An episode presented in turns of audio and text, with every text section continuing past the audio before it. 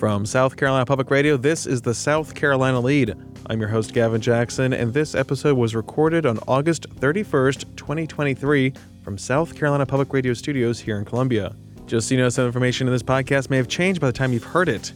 Now, in this episode, we talked to Associated Press religion reporter and editor Tiffany Stanley about faith and the campaign trail, specifically her recent story on Republican presidential candidates Senator Tim Scott and former Governor Nikki Haley are two homegrown candidates here. See what we're talking to her, right? Tiffany's also from Lexington, South Carolina, so we are hitting everything now. In that conversation, we'll look at the power of the evangelical vote in 2024.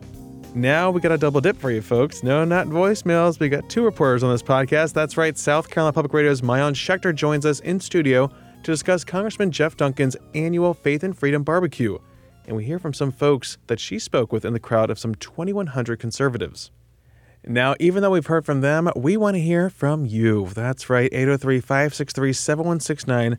That's a number that you know, that we know, that you can call anytime, day or night, 24 7, 365, uh, to let us know what's going on in your world, what you're interested in hearing more of, less of, what you like, the host, what you don't like, the wind down, anything. Let us know. 803 563 7169. You can leave your name, where you're calling from, and what's on your mind. And if you don't want to be on the pod, just let us know. You can also text 803 563 7169.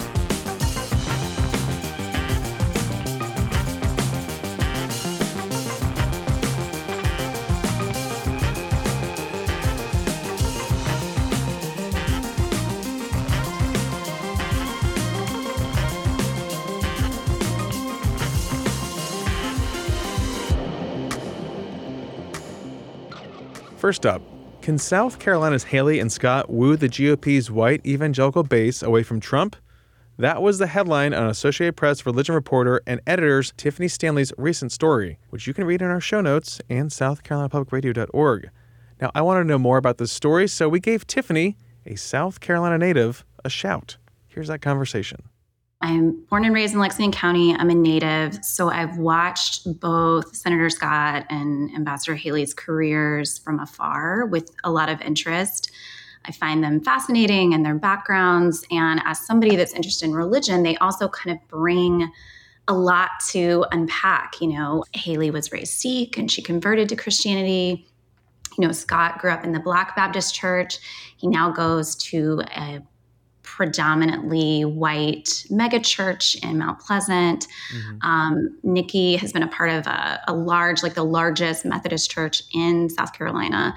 Um, so they both are part of these kind of influential churches. And so what we wanted to do is kind of look at the ways that they navigate their own biography that frankly looks different than the Republican primary voters in a lot of ways. And so how do they appeal? How do they talk about their narratives? And you know, as somebody that loves religion and politics, there's just a lot to unpack there. Mm-hmm. And I guess what did your story explore? What did you find out about these connections, and uh, how much, how big of a role their church is playing in their campaign? So this piece ended up being a dual faith profile of both of them, which was challenging. I mean, they're from the same place, they were born and raised in the same state, but they're very different people in a lot of ways. But their candidacies are also so overlapping. Mm-hmm. So we decided to do them together, but they're a bit different in how they approach faith. You know, Scott, as most of us know in particular, has made faith a central part of his pitch to voters. You know, his tagline is faith in America. He quotes scripture on the campaign trail. You know, he kind of sounds like a pastor, which he thought about actually becoming. So that's like a part of his narrative. And Nikki Haley, meanwhile, has kind of walked a fine line between honoring her Sikh roots and her parents and her Christian conversion to Methodism. So both are, are members of influential churches, but they're both candidates of color, kind of seeking this overwhelmingly white evangelical voter base in South Carolina and in these early primary states. As we found out, you know, they still have a long way to go to woo that slice of the electorate, mm-hmm. which still is really strongly in favor of former President Trump. Yeah, and before we get into like, you know, looking more at the evangelical vote and the faith vote, you do talk about mentioning how Scott quotes scripture on the campaign trail and when you see him on stage, uh, he doesn't like, you know, if there was like two chairs set up, he just like sit in one. He like walks around. He works the room. He's always like acting like one of those preachers, uh, like you're saying that he really connects with. So that's a, his way of connecting with the crowd too, and does drop those Bible verses. We don't see so much from Haley, so I guess it's kind of just like a little bit of an approach. I mean, she does definitely mention her faith on the trail, and I think that's her way of connecting with folks too. But I really feel more of it from Senator Scott. Have you seen them both in action? Yeah, and I totally agree. You know, Senator Scott really brings that as a central part of his stump speech, you know, and he, like at Jeff Duncan's barbecue last week, you know, he got down off the stage, he's like walking around, he's, you know, telling his story. Um, he's comfortable. And one of the mm-hmm. experts I interviewed who looks at kind of evangelical rhetoric, she said, you know, listening to him, he could be like Joel Osteen. You know, mm-hmm. he sounds kind of like this idea of optimism, of bettering yourself, kind of this language we hear in evangelical megachurches. Um, so he really brings that. Nikki Haley is more understated. And I think part of that is she is part of a mainline Protestant tradition, which has evangelicalism in it, but it is a little bit more understated with how they talk about their faith. It's more about mm-hmm action and less about quoting kind of scripture. And her aides, her longtime aides said that. They said, you know, her faith is very personally important to her, mm-hmm. but she's not one to like tweet, or I guess it's not tweet anymore, to post uh, Bible verses. Uh-huh. It's like personally important. And she has like very close relationships with certain evangelical leaders. Like she's mm-hmm. very comfortable in different settings like that, but she's not like a pastor kind of on the stump. Double check because she did have a um I can't remember the past the name of the pastor that was at her presidential launch.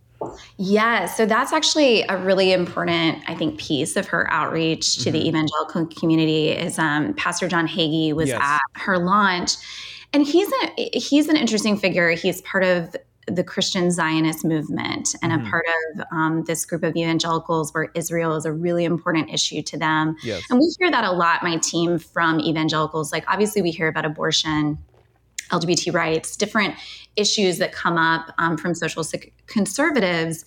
But actually, Israel comes up a lot. Mm-hmm. And John Hagee used to be a bit of a fringe figure, I think, in Republican politics. And now he's someone who everyone courts his vote and his support and the support of his organization, which has tons of members. And so Nikki Haley actually spoke at their um, gathering, their annual gathering this summer. You know, he spoke at her campaign launch. She's mm-hmm. traveled to Israel with him the crowd at his convention in DC loved her. Like I think a couple years ago they gave her like their top award as somebody that like stands with Israel. And so that's one way like her foreign policy, her UN work, her like diehard support of Israel, like yeah. that's something that really um, appeals to evangelical voters and is one of the ways that she's able to kind of signal that mm-hmm. and mm-hmm. kind of court that vote and I guess we're really seeing that contrast right now, especially with her attacks with Vivek Ramaswamy and him, like you know, her spinning up a lot of the stuff about his support for Israel and questioning that, and then uh, you know tying that into foreign policy and just kind of maybe like signaling to a lot of folks who are paying attention, uh, you know, what that means. I guess in the bigger picture when it comes to Israel and support for Israel. Definitely. Yeah, that seemed like a really key moment in the debates because mm-hmm. um, sometimes it's hard to tell, like, what are the differences between the candidates and where do they differ? And but those you know, Jewish, but those Jewish voters are like they're hearing that they're listening they're like oh like who's more of an advocate? Who's supporting what more Exactly. And she made it clear, like, I stand with Israel. And mm-hmm. so she's not only talking to kind of conservative Jewish voters, she also is kind of talking to conservative evangelical voters that really want us to have strong ties with Israel for theological reasons and mm-hmm. political reasons. And so she kind of she really hit, um, you know, Ramaswamy hard on that. And I think um, it's for that reason. One, she really believes it and it's something that's important to her, but also she's trying to make sure that voters know that she's um, somebody that's going to stand with Israel. So, Tiffany, just looking at the broader evangelical vote, the faith vote in the Republican primary specifically, and these primary voters, how critical is that vote? I mean, has it gotten watered down at all? Is it has it been split over time, or is it pretty unified? I mean, what do you how do you decipher this, and what does it look like, especially in South Carolina, where it is so important? Yeah, you know, as listeners will know, South Carolina is a deeply religious, a deeply Christian state for the most part. This is the first in the South primary, and it you know, the state has a really good track record in primaries for both parties of like predicting the eventual nominee. So it's, mm-hmm. you know, we're all kind of watching in South Carolina. And I think in 2016, like the last time we kind of had a wide open GOP primary, 72% of the GOP primary voters identified as evangelical. Hmm. And so it was a huge, you know, I think overall evangelicals are about a quarter of the electorate, but in South Carolina, in the GOP primary, um, you know, they're just huge. Um, and so it's really important if you're going to win over a state like South Carolina and a state like Iowa you know, South Carolina actually has more evangelicals than Iowa, but it's still really important there as well. Mm-hmm. That's why I think a lot of these candidates know that that constituency is so important because in these early voting states, they kind of have like an um, they're influential in the party overall but they have like an outsized influence and because those first states are going to give you momentum you know that's why folks are hoping to kind of win over those votes mm-hmm. and that's why i think you kind of hear sort of people talking about their faith journey, they're quoting scripture, they're appealing to socially conservative issues to try to make sure that people know where they stand on that. So, Tiffany, when you talk about that and you talk about the importance of that vote, like you said, 72% of GOP primary voters in South Carolina are you know, evangelical. That's that block right there. But tell us about how that really changed in 2016 because, you know, with the, the advent of Donald Trump on the campaign trail, it, not the most religious person, some would say. You know, doesn't hasn't that ability to really just rattle off scripture. It seems like he does kind of maybe pander a little bit more directly to them. But it's interesting because his background just doesn't seem like it'd be something that would really mesh with religious voters. But he's managed to break through and connect with them. I mean, can you explain that connection and uh, Trump's connection with these voters? Yeah, I mean, I will say, you know, like a lot of things in politics, Donald Trump has just sort of upended lots of norms. And for mm-hmm. those of us that have covered presidential politics, and particularly when it comes to um, faith based voters, he shocked all of us with his appeal to evangelicals. I think in the primary cycle in 2016, leading up to that election, we just all thought, well, you know, Ted Cruz is going to win them over, Marco mm-hmm, Rubio, mm-hmm. maybe Jeb Bush. Like all of us thought, well, the evangelicals will just not be on board because he doesn't have that sense of personal piety. And we've kind of developed this tradition since the 70s and 80s, since the rise of the religious right, where we see candidates talk about their faith journeys, talk about their belief in God and their Christianity in a way to appeal to voters. And Trump just didn't do that by the same script. You know, when he quoted the Bible, he famously said two Corinthians instead of 2nd mm-hmm. Corinthians, you know. And some of his supporters, you know, he has charismatic evangelicals that support him and are on his advisory and they say, "Oh, he is a Christian, he converted." But for those of us kind of watching from the outside, it doesn't seem like, you know, he's a, a church going kind of guy. Mm-hmm. What I hear when I talk to evangelical leaders now is they've kind of come to terms with it. I think eh, there was a time when leaders thought, well, maybe we can turn the tide and our our members will not vote for Donald Trump. There was a lot of dissension there. And now I think a lot of leaders are like, well, we're on board and we and what they talk about is like they say they want a warrior in interviews they're not mm-hmm. looking for a pastor in chief but a commander in chief you know and their agenda gets pushed along as well because Donald Trump supports their agenda as well. Exactly. They're like, you know, look at the Supreme Court, mm-hmm. the end of Roe v. Wade. You know, they they held him up and they say, well, look what he's done for us. Mm-hmm. And it doesn't matter to us that he maybe doesn't look like what we would think the traditional Republican candidate in their personal life would look like. You know, he gets the job done, and that's what's important. And, you know, when they say over the years we've supported people that said all the right things but didn't get anything done, mm-hmm. but he he gets it done basically. Um, so we're just sort of seeing this kind of interesting contrast there, but it makes it, I think, really hard for other candidates to kind of get into the conversation there. Yeah. Because it doesn't gonna, matter. Yeah, yeah. I was going to say, but the, kind of my last question here is like how that is shaping up in this race. I mean, 2016 was so unique and so different. Like you're saying, upending everything and and a lot of the predictions that we thought with these more established religious politicians. But now we're back in 2024 where we are talking about Tim Scott and his background, Nikki Haley and her background, and Mike Pence. You know, someone who's very religious. Um, is there any any signaling to you, any indication that we could see more of a split when it comes to the evangelical vote this go around? I think it's too soon to say in mm-hmm. terms of the primaries. I mean, I think the the polling is just overwhelmingly in favor of Donald Trump right now. And so it's hard to see how anyone else is going to kind of rise out of that and, and be able to compete. But it's also unprecedented. We don't know what's going to happen with the primaries. It'll be interesting to see, especially in Iowa and South Carolina, where these evangelical voters are a powerhouse. You know, do they split the vote? Do they go for a different candidate, like a DeSantis or a Haley or a Tim Scott? Mm-hmm. Um, what does that look like? And will they stop the momentum? I mean, right now, if it's starting to feel like former President Trump is inevitable. Um, mm-hmm. But we have all these, you know, really talented politicians with really interesting stories. Um, so it'll be interesting to see what happens. Well, Tiffany, thank you so much for chatting with us today. Of course, it was my pleasure. I love love getting to chat with my hometown station. So thank you. Great talking with you, Tiffany, and thank you again. And of course, you can find that story in our show notes, folks.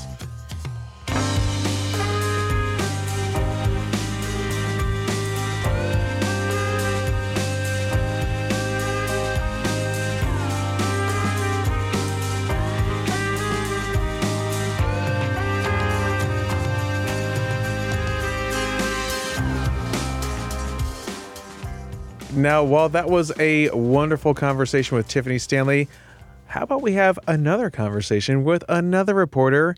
This time, South Carolina Public Radio's Maayan Schechter, right across the hallway from us here in the studio, to take a deeper look at Congressman Jeff Duncan's 12th annual Faith and Freedom Barbecue. Now, in the last episode, you guys heard clips from Tim Scott and First Lady of Florida, Casey DeSantis, but we're going to talk to Maayan Schechter and drill down a little bit deeper on what was going on up there in Anderson.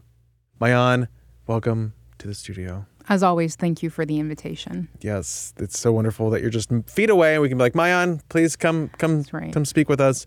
Um, so tell us about that event. You were up there with about 2,100 other folks. tell us uh, what it, this event all entails. Right. So it's Jeff Duncan's annual Faith and Freedom Barbecue in Anderson, South Carolina.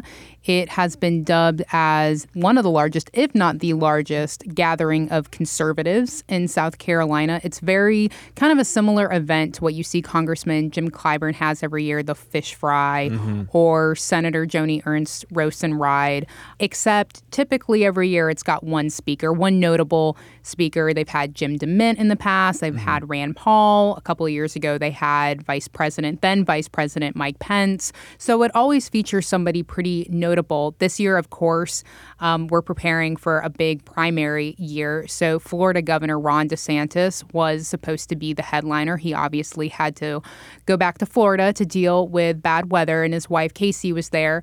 But this year also featured Senator Tim Scott, who's also running for president, obviously.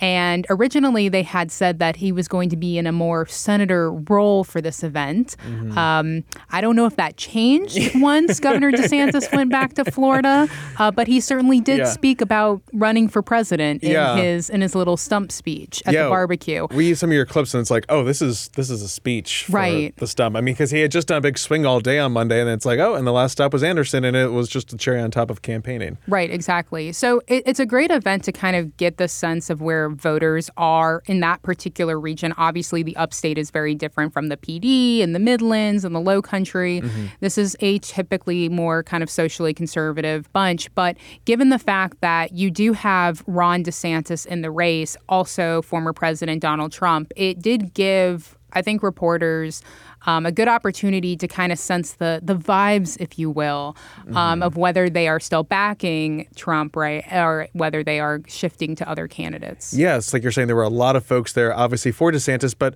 uh, what were they saying about him and other folks in the race, like Trump or Tim Scott? Right. So most of the voters that I talked to were were they came to the event because they always come to this event. Mm. It's held every year around the same time, um, but they came especially to hear Florida Governor Ron DeSantis speak and Everyone I talked to was a bit disappointed that he couldn't be there, but everyone shared the same sentiment that, okay, of course, he needs to be back in Florida, mm-hmm. being a governor, as a hurricane is bearing down on the state. So they all were very supportive of that. Um, a lot of people that I talked to were kind of leaning toward his camp, but they all expressed to me that they were Trump supporters. I talked to one woman, Gwen Rush, about where she kind of was standing so far in this race. Um, and she said to me that she had been looking forward to DeSantis's campaign and had said that if he got into the campaign, into the race, she would support him. Mm-hmm. Of course, we have so many months to go until yeah. February, things could change. But several people that I talked to who were Trump voters were still still looking around at potentially other candidates, given that they don't know what, for example, the criminal charges will mm-hmm. have. Mm. Let's listen to Gwen really quick and what she what she told you up there in Anderson. We, well, I personally have not made up my mind yet. I have been a Trump supporter, um, you know, from day one. But I always said that if um, DeSantis would should run for president, that I would support him because he seems to um, share Donald Trump's um, views on the way things should be. Um, but he's a little more settled. Um, and so I always said that if he ever run for president, that I would support him. But um, really haven't totally 100% made up my mind. Are you a little disappointed that he won't be here tonight? I am very disappointed, uh, but I do appreciate his wife filling in for him, but it's still not quite the same. So, Maayan, that was Gwen Rush telling you there that she likes DeSantis more than Trump because DeSantis is a bit more settled. What were some other folks telling you about Trump? Um, maybe about the indictments or some of this baggage going on? So, the overwhelming I guess response to that question that that I got from voters was they don't first of all they don't believe any of the indictments. They think the indictments, no pun intended, are super trumped up and that it's just the federal government, the Biden administration going after the former president. So those really don't hold I think a lot of weight on them. Now to the to to Gwen Rush's comment about DeSantis appearing more settled, I mean, I do think in some ways that sentiment is felt among other voters that while DeSantis still seems to carry the kind of same policies that that Trump uh, does as well, that they have some similarities, he just doesn't have quite the the drama that is surrounding him. He is not under federal and investigation or mm-hmm. by a Georgia grand jury mm-hmm. either. So that I, I, think that was the the overwhelming sentiment that I got. And and I talked to two other voters, a couple from Anderson, um, Mike and and Jean. Mike and Jean Pavey, thank you. Um, and and they were very much shared the same response that they they like Trump, they they voted for Trump, but given all the criminal charges that they are still looking around. Yeah, here's Mike and Jean Pavey. We voted for Trump last time. We're kind of Trumpers, but with all that's going on, I don't know what's going to happen. So who knows? He may not be around, but I don't know. And we like uh, Scott, DeSantis, hey, all of them are. You know, we just got to keep learning more and more about them to find out which way we might lean. So we'll see. What about you, sir? Well, I've always been a, a guy that liked Trump but he's in such hot water at the moment that I know Senator Scott. I like him. I like his ideals, the beliefs he has. I'm going to wait and see. Speaking of Senator Tim Scott, who obviously spoke that night, here's what Gwen Rush said to me about him. Actually, I knew Tim Scott when he was um, a member of this uh, city council in Charleston and we go back a long way, and I have supported him um, through the years, you know. So, um, and I think that he is a very good candidate. I mean, it's really going to be hard to choose. It really is because, um, I mean, I have I have the utmost respect for for Tim Scott and voting for him, you know, um, through the years. Yeah, so Maayan, like you're hearing from folks, and they're really kind of uh, obviously we're six months away from South Carolina. We're mm-hmm. closer to Iowa and folks in, in, the primaries and the caucuses, but um, everyone's still waiting to see a lot. Obviously, not too fired up either about Tim Scott. He's kind of you know lukewarm in the polls. There's a lot of like waiting and seeing, but I mean, what what was the vibe from what you got from other folks on the ground there? Yeah, I mean, everybody likes him. They think very, very highly on him, and I don't think this is an indictment on him or his personality, his campaign. They're just looking at different candidates. They want someone like Donald Trump or Ron DeSantis who kind of gets in the mud a little bit more on some mm-hmm. of these policies and in the debates as well. Yeah, we saw that in the debate. right. Sure. All of them told me that they they like him, they respect him, they would absolutely support if he was the vice president mm-hmm. of either DeSantis or or Trump. Mm-hmm. But based on my conversations, when I would ask voters who the first person that they were looking at Tim Scott just was not number one on their list. There were Tim Scott supporters there. Mm-hmm. Um, it did seem that the uh, volunteers uh, from the DeSantis campaign outnumbered the Tim Scott volunteers a bit more. They were a little bit louder. Obviously, their their person was. Yeah, was yeah. going to be there as well. But um, yeah, no, I mean, I think people really do like Tim Scott. They respect Tim Scott, but I, I just did not get the sense that they were they- Fired up and ready to go for him. no, this was definitely uh, a bit more of a DeSantis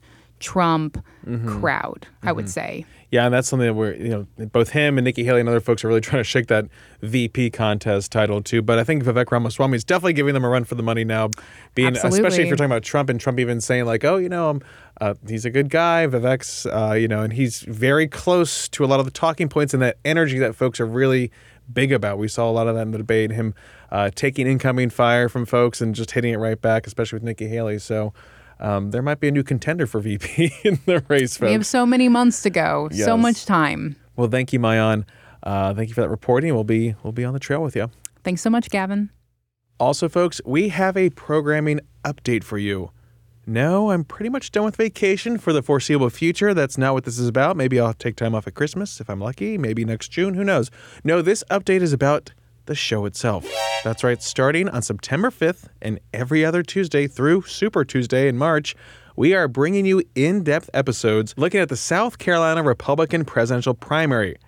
That's right. We're about to be in a post Labor Day world, aka we're less than six months away from February 24th in the primary. So, time to start studying up on the first in the South primary. We're going to explore how we got this title, why the state is so important, how candidates can win the state. That's right, free advice. And the stories behind the most recent primary wins, and much more. These episodes will be available on southcarolinapublicradio.org and at scetv.org slash sc2024.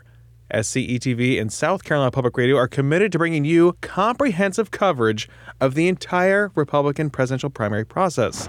That's right, podcasts, online stories, over air reporting, This Week in South Carolina, websites, the podcast. We mentioned the podcast, everything, folks. We are here for you, so stay tuned. We got you covered. And the low, low price of free. It's free. I mean, you pay a little bit of taxes, but it's free.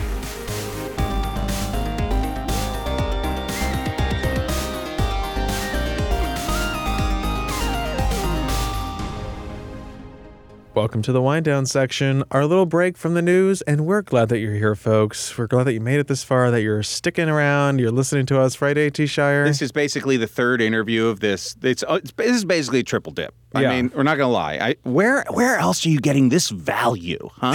how like the ROI on this listen? and how on. much does this cost? Uh, to the listener? Yeah. It's free. Oh my gosh. and we've done massive negotiations all yes, around. we you know, and we never we don't talk about this, but people have been coming to us like you should just charge, just make them pay for it. And we're like, no, no, no, we're gonna take salary cuts. yeah, Gavin and I we we're- have we're foregone paying- we're paying- raises. We're paying, because for we're you. like, no, guys. They're like, oh, you should charge for the voicemail box. And we're like, no, we got to keep You, it free. if you all knew how hard it was for us to do this show, I mean, we have to cross Yeah. the, the the writer strike picket line every day to come is. do this show. We've been blacklisted. Hollywood hates us. Uh, no, actually, everything we just said is not true. But We do this in solidarity with the anyway. writers and the listeners. Anyway, Gavin. But you should really consider donating to the ETV endowment if you are not a member of the ETV endowment. Yes, folks. throw 'em forty attention- bucks, get the sticker, maybe more. Be just star. just It's just star. make a check out to cash. Send it to 1041 George Rogers Boulevard, Care courtesy of of lead. Gavin we, Jackson. Yeah. we will make sure it gets to the right people. Exa- yeah, we will make sure it Make it there. out to cash. Anyway, uh, Speaking of those listeners who are sending us cash, uh, well, we got another one. Okay. pay to play. So, are you ready, Gavin, for this call of an old friend? Yes. Okay, here we go. Hey, AT and Gavin, CJ, your good buddy. Just calling uh, from uh, Gavin and Megan's stomping grounds of good old I-26 coming back from Greenville.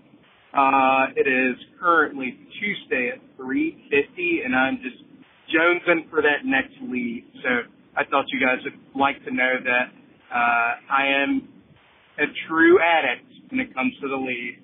And I have been refreshing every stop that I make to see if it's available. Uh, and I'm just, I just can't wait. Uh, but I guess I will tune in tomorrow morning as I make my coffee, uh, before I go fling beer to all the lovely drinking establishments of Columbia, South Carolina. Uh, hope you guys are doing well, and I will talk to you later. CJ, great to hear from you, sir, driving on I 26. But we do recommend that you pull over when you're calling us unless you're hands free. You gotta you gotta be flag hands-free. down the people around you, get them all over to yeah, call. and I'm sorry that we uh, released that episode late. I know we told you guys I was traveling. I was back home. Wasn't a vacation. concert- yeah, it was not a vacation. It was a workcation. Yes, yes. AT is funny because we were talking about like I forgot one cable. I forgot. This is the first time on the road remotely that I forgot a cable, the Yes. XLR cable.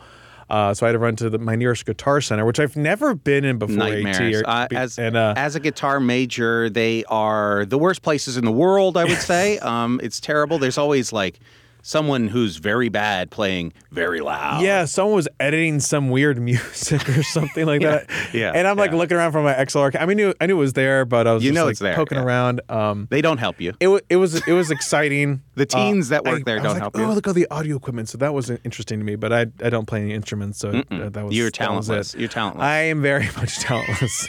When it comes, we we just like my parents were just like, nah, let's the boys don't need an They don't need instrument. it, yeah. like they were like, nah, nah. Like, least your you get three boys. pod. Everyone's gonna want an instrument, right? And they all know that their children are not musically inclined. Besides my my singing voice, yes. which is finally cleared up if you've been listening. So, yeah, I'm daring my brother Nick to call in. But uh, speaking of my brothers, um, my other brother was moving out west, and I was like, "You need some podcasts to listen to." Mm-hmm. And Colin, you know, he's been doing he's been doing a lot of work stuff in preparation. And he's been tied up just focusing on work. And at one point during one of his going away meals, he turns to me, he says, So, like, who's running in the presidential oh race? Oh, my God. And I'm like, Oh, yes. And he's like, Joe Biden's still running. He's like, Oh, my baby. Like, Colin, like, knows what's going on. Like, we have memes and stuff, but like, Nick. I think he's just been focused. And he's not a big political guy, but I was like, You need to listen to my pod and just understand please. things. And he, he's like, "Okay." okay. And so I, I subscribed into a bunch of different pods. That I Thank you for to. filling. Thank thank you for filling. Doing my part. But that is not. Because he's driving across the country right now. That yeah. is not the biggest thing that happened to you. No, that is just yeah, just a couple little things happened. That's every day. um, first of all, the bad travel juju followed us from, Miami. From Miami. Miami. I was trying to leave out of Columbia. You know, it's an easy jump from Columbia Should to be. DC. Uh, it was not. We had some sort of generator issue. Then we needed more fuel, and then we had this. So then you get to Reagan, and there's nowhere to park the plane. And I was like, luckily, I had no connections. I was just a free agent. So you just whatever. have no connections in life. You're free. But I was like, okay, well, like leave that alone. And then on the way back on This is where it happened. Wednesday folks. morning, everyone's like, "Oh my God, the storm! Are you going to make it home Storm, before the storm?" I'm- I mean, you mean the rain? Yeah, Yeah. planes can fly in the rain, folks. We have that technology. But there was a special guest on the flight, As you were entering the plane. so I was waiting to swipe to get on the the you know on the plane. I my pass, and this woman in front of me. I'm like, "Oh, this woman's taking forever. Who is this?" Woman? Come on. And then it's like I see like the hair, and I'm like, "Oh my God." I know that hair. I know that. I know all this. And I think back because we got an email last week saying Judy Woodruff of PBS NewsHour fame, longtime anchor, was Uh-huh, going to be in Columbia on Wednesday as part of her America at a Crossroads series. She was doing some interviews. And I'm like, oh my gosh, that is the idol, the icon, Judy Judy Woodruff. Woodruff. And I was She like, is and here I am, like judging this woman, like, hurry up. And then unfortunately, there was a woman in front of me who cut in front of me to the boarding groups. Like it was a quick You call. just, I was you frustrated. Just, you just look cuttable. And anyway, so we're walking down the jetway, and poor Judy is carrying two roller bags and a Starbucks coffee. I don't get coffee because you have to do all that. So it's a pain. And this flight attendant luckily sees her, helps her out, carries one of her roller bags, and I was like, "Ah, okay. Then I was like, Decency does exist in this world. yes, especially when you're But then a celebrity. Then you shot your but shot. then I was like, okay, we're dropping our bags off at the end of the jet bridge. I probably didn't need to do it, but I was like, this is my way of talking. this is her. your chance. And, uh, you know, it's a very confusing time. You're boarding a plane, you don't want to make sure you lose things, everything's going on. And then all of a sudden, this like haggard, uh, rough looking 30 something, charming. Maybe late man- 20-something. Some would say maybe late 20s. uh, I. I'm behind Judy. I'm like, uh, Miss Woodruff. Like, I'm not gonna call her Judy because I think Please. this is kind of rude. Please. I don't know her like that. Yeah. And uh, she pops up. She's like, "Hey, yeah." I was like, "Hey, I'm Gavin Jackson with ETV. I know you're coming to South Carolina. You know, uh, I'm not here because you're coming here. I'm here because I'm gonna fly back from home. I'm talking too much now." She's like, "Uh huh, yeah, yeah." And then I was like, can I take a picture with you? There's And that's I- that's what we're getting to. Can I take a picture, and I'm not a big starstruck person because you know it's our But job. Judy, she is her. Oh my gosh! Like yes, like it's she is like, the moment. You know, she it's it's the PBS, it's the news hour. It's like she's my go-to The integrity. icon. Like the integrity. And she's like, "Oh yeah, let's take it right here, where everyone wants their picture taken at the jet bridge. Like, look how photogenic this is."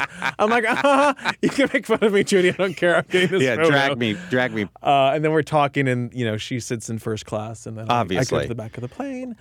Uh, a big moment for me, even though I like just replayed it over and over in my mind while How, was sitting in the about like, how, how terribly like, you was that annoying? it. Yeah, like, I'm yeah, sorry. yeah. Like, but you know, if You you, if you just- don't want to be recognized, Judy, put a hat on. You should have just yelled like at her, like, "Hey, I have a podcast. Speak to me." Anyway, speaking of the back of the plane, Gavin, I think that story brings us to the back of this podcast. If you've ever met a famous person Oh, and put a foot in your mouth, Yeah, please call in. Let us know. definitely want to hear that story. Yeah, I have a few um, that I just bothered them. Uh, but uh, What? yes, who could imagine that? Yeah, Any- call in so we can hear AT story. The only way we're going to unlock AT story is if you call, Exactly. You have to or pay. unless you subscribe to our Patreon. You have to pay uh, the AT coin. One coin per story. Anyway, uh, have a good weekend. We love you all. Gavin, say the outro. Yes, folks, be like CJ and leave us a message at 803 563 7169. What celebrity have you annoyed or fawned over in public? Let us know. And we can hear from AT as well. And you can always show us your appreciation by leaving us a review on Apple Podcasts. And you can stay up with the latest news on SCETV.org and South Carolina Public Radio.org. And don't forget to support your local newspapers. For the South Carolina Lede, I'm Gavin Jackson. Be well, South Carolina.